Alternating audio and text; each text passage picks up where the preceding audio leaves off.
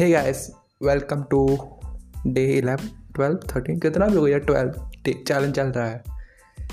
And this is the latest episode of my podcast so guys बात आज बहुत बड़ी करनी है।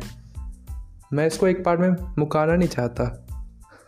मैं चाहता हूँ उसमें आपको मैं और भी बात करूँ तो सो वी डिस्कस कि अगर हमको सब एट द एंड खोना है, चाहे वो दोस्त हो, हमारे, चाहे वो रिश्तेदार हो चाहे हमारे पेरेंट्स हो तो फिर क्यों यार हम इतने एफर्ट्स लगाते हैं?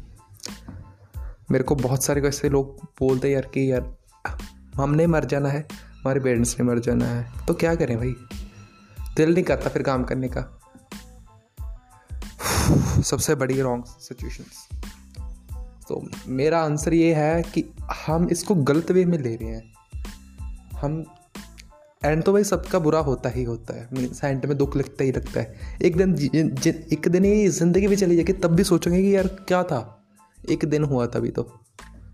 सो so, इसलिए आपको कुछ नहीं करना। हर लिटिल मोमेंट को इन्जॉय करो। खुश रहा करो ये। खुशियाँ मारते रहा करो। खुश रहो। इट मीन्स आई एम खुश रहो मीन्स हाँ किसको दिल मत दुखाओ।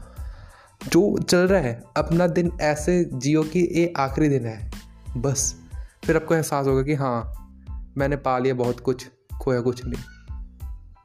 पता नहीं क्या बोल गया बट बात है कि खुश रहो बस। खोना सबको है, वो खोना यार एट द एंड हम सभी इंडिविजुअल्स हैं। हम, ये तो रिश्ते तो भगवान ने वैसे बनाए हुए हैं बट एट दैट हम सभी ने अकेले ने मरना है। कभी सोचा कि आप कभी कह कि यो पेरेंट्स आपके साथ मरेंगे या फिर आपके दोस्त आपके साथ मरेंगे? नहीं।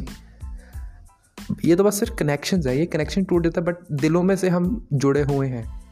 जब आपके सामने से ये ना ये बॉडी एंड स्पिरिचुअलिटी आप पढ़ोगे तो आपके सामने ये बॉडी एंड सोल्स के कॉन्सेप्ट क्लियर होंगे, तब आपको ये चीज़ें एहसास नहीं होंगी, ठीक है ना?